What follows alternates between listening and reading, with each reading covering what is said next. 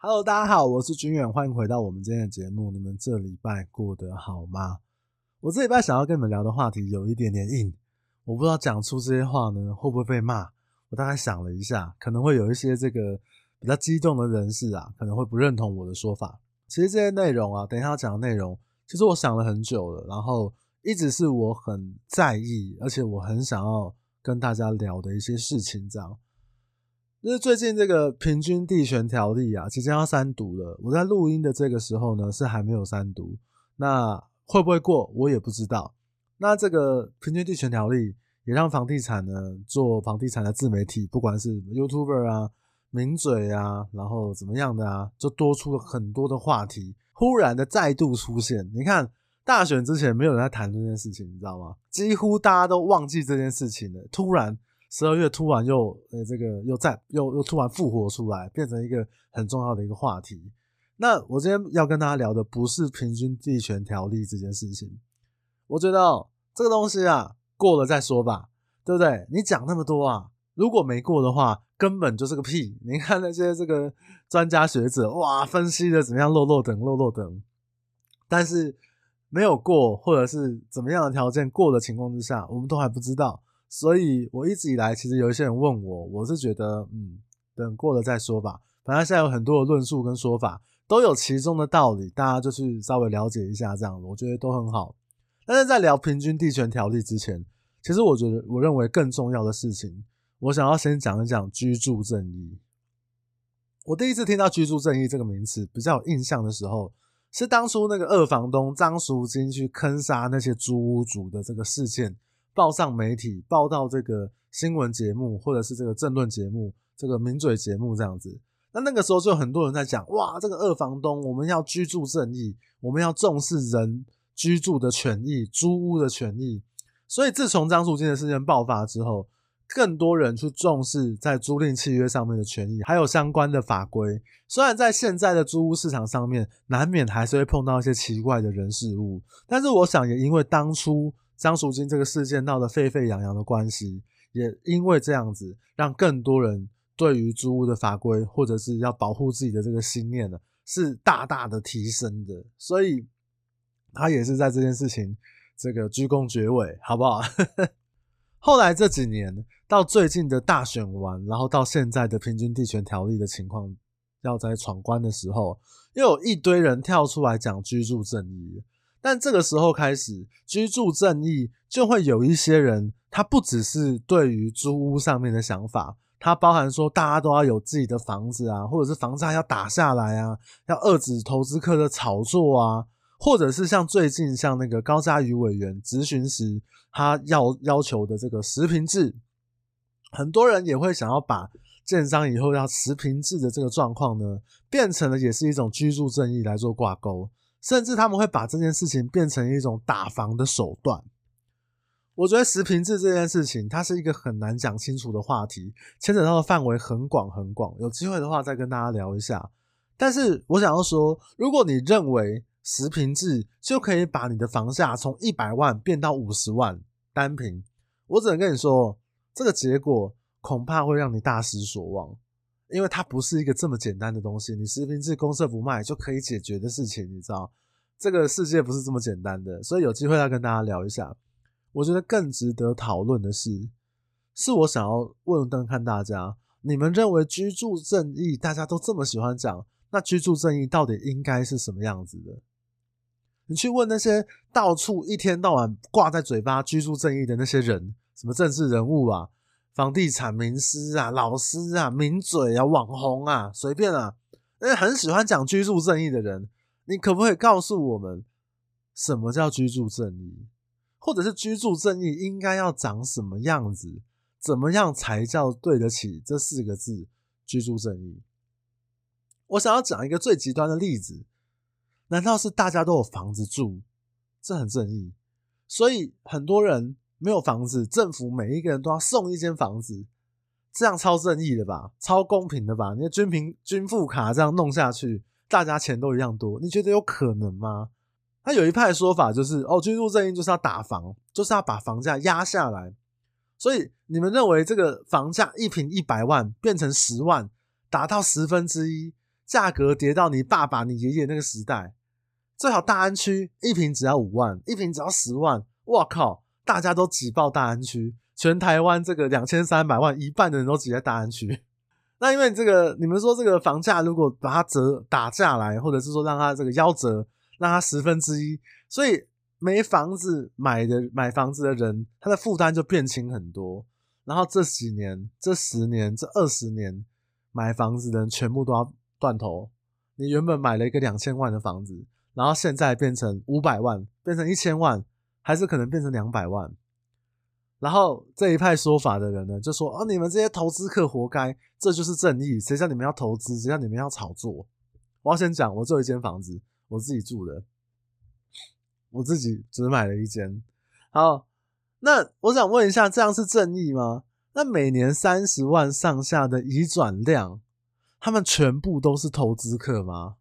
所以那些这几年努力存自备款的人，他可能存了三年五年，没有过多的消费，然后好不容易，或者是可能靠家里也帮忙辛苦存了一点自备款，买了他第一个 key 给出，他们就活该，他们就跟那些投资客一样，都是王八蛋，然后背着二十年、三十年的贷款。全部都白痴，全部都是傻蛋，都是混蛋。所以你们的房子呢，全部都要从一千万变两百万，两千万变五百万这样子。因为有一些人买不起房子的人，他认为房价打下来、压下来，那才叫做正义。要把它全部房产全部爆炸化、泡沫化，或者是折半化，这样就超级正义。如果你们是支持这种想法的人，我想问一下。你们这样听完，你们还觉得合理吗？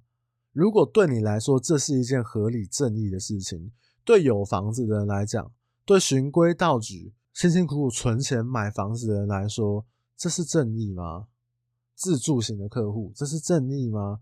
买房子，或者是他只是存钱，把钱存在房地产的人，他不是要投资炒作行为的人，这样是正义吗？因为你有我没有，所以我就要打压你，因为我看你有女朋友，我。这个女朋友长得很正，很漂亮，所以我他妈的要求政府，从此之后男女就不准交男女朋友，不准交往，男生全部给我去当和尚，然后那个破戒的全部把鸡鸡切断，你觉得有可能吗？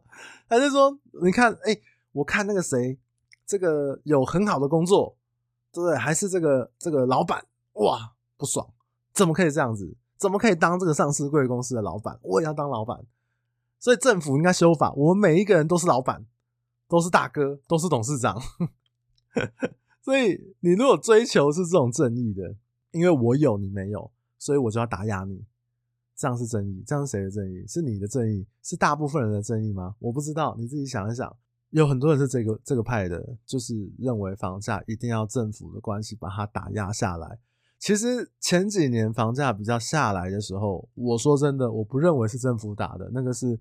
其实房价的涨跌有牵扯到很多很多的范围，比如说资金流啊，然后政策啊，然后市场观望的态度啊，还有就是可能建设啊、利率啊等等经济面的，它有很多很多的层面来影响。讲到底，我绝对不是要说关于买卖房屋、关于居住这件事情，政府就应该两手不摊王八蛋，就是我什么都不管，哎，你们爽吧，你们爱吵架。爱炒作去炒作，你们爱干嘛干嘛，绝对不是这样子。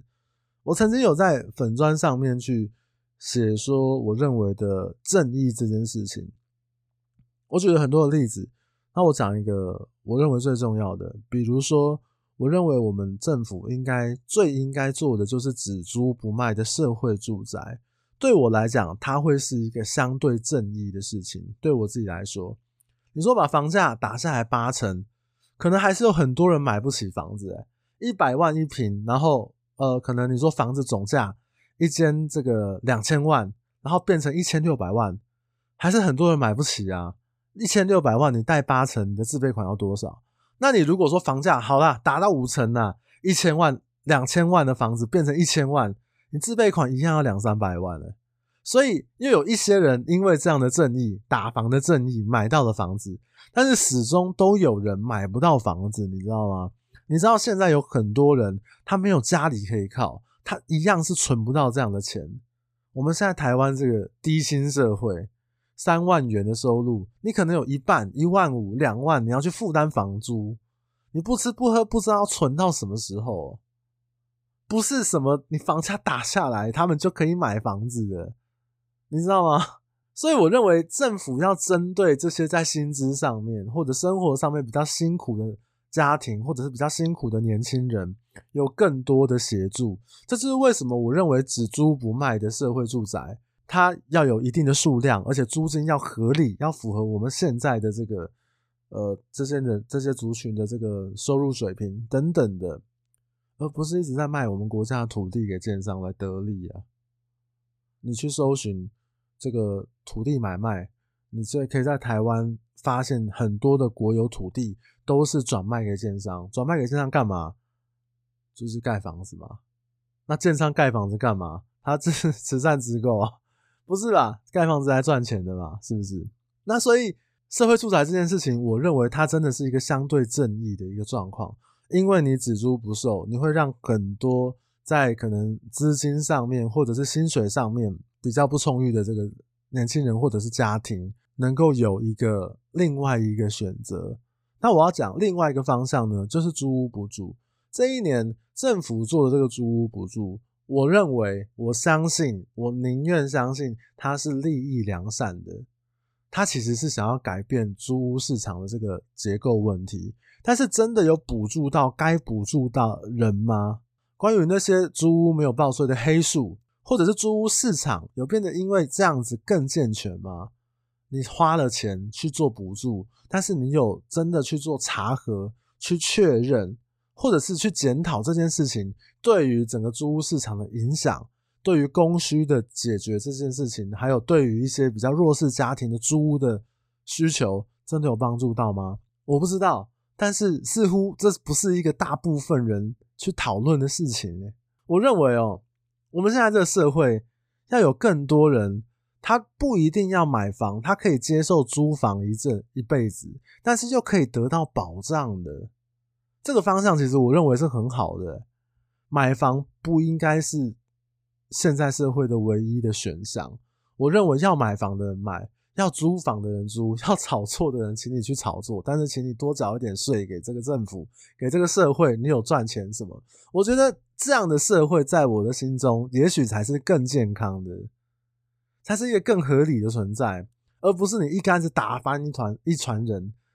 我举个例子啊，我相信哦，如果今天房价真的是被政府可能用一些比较极端的方式或怎么样，真的打压下来。那很多人买不起房子，可能单凭一百万变五十万，五十万呢，可能又大家这个经济维持现况的话，大家又慢慢又再炒作一波，又把它炒起来，然后那些更辛苦的人就要吃两次苦，他还是买不到房子，他租屋也是一样是这么贵的租金，所以我觉得他有很多面向的问题，而不是怪一句我们没有居住正义。当然了，我这个乐色业务。对不对？也不是什么房地产专家讲的，搞不好都是错的。但是我要问：真的有人在意？真的有人在乎、在讨论这些事情吗？还是回到我一开始的提问：到底居住正义是什么？我觉得大家可以想一想，啊，就是当那些人在喊居住正义的时候，当你们觉得居住不正义的时候，那居住正义是什么？我认为这才是很重要的问题。最后，我想要拿一个法律的一个罗翔教授他讲过的一段话来作为今天这一集节目的结尾。他是教法律的，所以他拿圆圈呢来做比喻，他比喻了正义。他问大家说：“大家能够画出一个圆圈吗？那你能不能画出一个最完美、最完完美的圆圈？”那他也问大家。你们觉得最完美的这个圆的概念存不存在？那我们认为的圆呢？它是人的发明还是发现？那大家可能要沉默吧。哎，要思索一下。他就问：那圆呢？完美的圆，你觉得它是主观还是客观的？那我想大部分人都会觉得，哦，那是客观的，因为大家共同认为圆应该是长什么样子这样。但是哦，人呐。每一个人，或者是用任何仪器画出来的圆都是不完美的。那我们圆的概念还是存在啊，它还是存在我们客观的认知嘛。那我们人类不断去追求，我们用人力、用仪器、用各种各样的方式，我们追求画出一个完美的圆。但是我们在现实生活中永远画不出一个完美的圆。但是完美的圆是存在的啊，它这个概念是对的，是有的，它是我们前进的目标跟方向。他说的圆，其实就是他认为的正义。我们看不到一个完美的正义。我们甚至看不到正义，但是不代表正义这个概念不存在。我非常非常喜欢他的这个论述，所以我想套回来今天的主题：居住正义。那居住正义这个概念是什么？大家有很清楚这个概念是一个完美的圆，还是一个完美的三角形，还是一个完美的正方形？谁可以跟我们讲清楚啊？是不是？我觉得我们不是应该先有一个比较。厉害的政府或者是谁啊，无所谓啊，随便。应该要有大部分人有一个明确共识的方向，再去修正跟调整，让圆也好，正方形也好，居住正义也好，什么正义也好，让这件事情做得更好，让大部分人在现在的民主社会里面是得益的，这才是最重要的事吧？我是这样认为的。好不好？所以这这一集呢，我觉得就是呃，就像我刚刚讲的，垃圾业务讲的话，我怎么知道是对的还是错的？但是我认为更应该更多的重心去放在到底居住正义是什么，我们希望的居住正义是什么，有一个共识的方向再去做，大家去努力嘛。很多事情都是这样子，除了居住正义之外，有时候它只是变成了一个口号，只是变成了一个行销的方式，或者是变成了一句这个。提振士气，还是这个吸引这个同温层的一个方式的时候，那就很可惜了，因为很多人都没有真正在意这件事情。好了，希望讲完这些话题，你们不会讨厌我，好不好？好了，今天我们就聊到这边。如果你觉得今天的内容对你有帮助的话，也可以帮我分享给你身边对这个问题有关心的朋友。如果你觉得黄俊远，嘎，你真的讲的太棒太赞了，那你也可以帮我帮我在这个评分机制给我个五星好评。或者是来粉专跟我聊天，然后留言互动等等，我都会非常非常的开心。大概就是这样，希望你们一切都平安顺利。那我们这礼拜就聊到这边，我们就下次再见啦。嗯，大家 拜拜。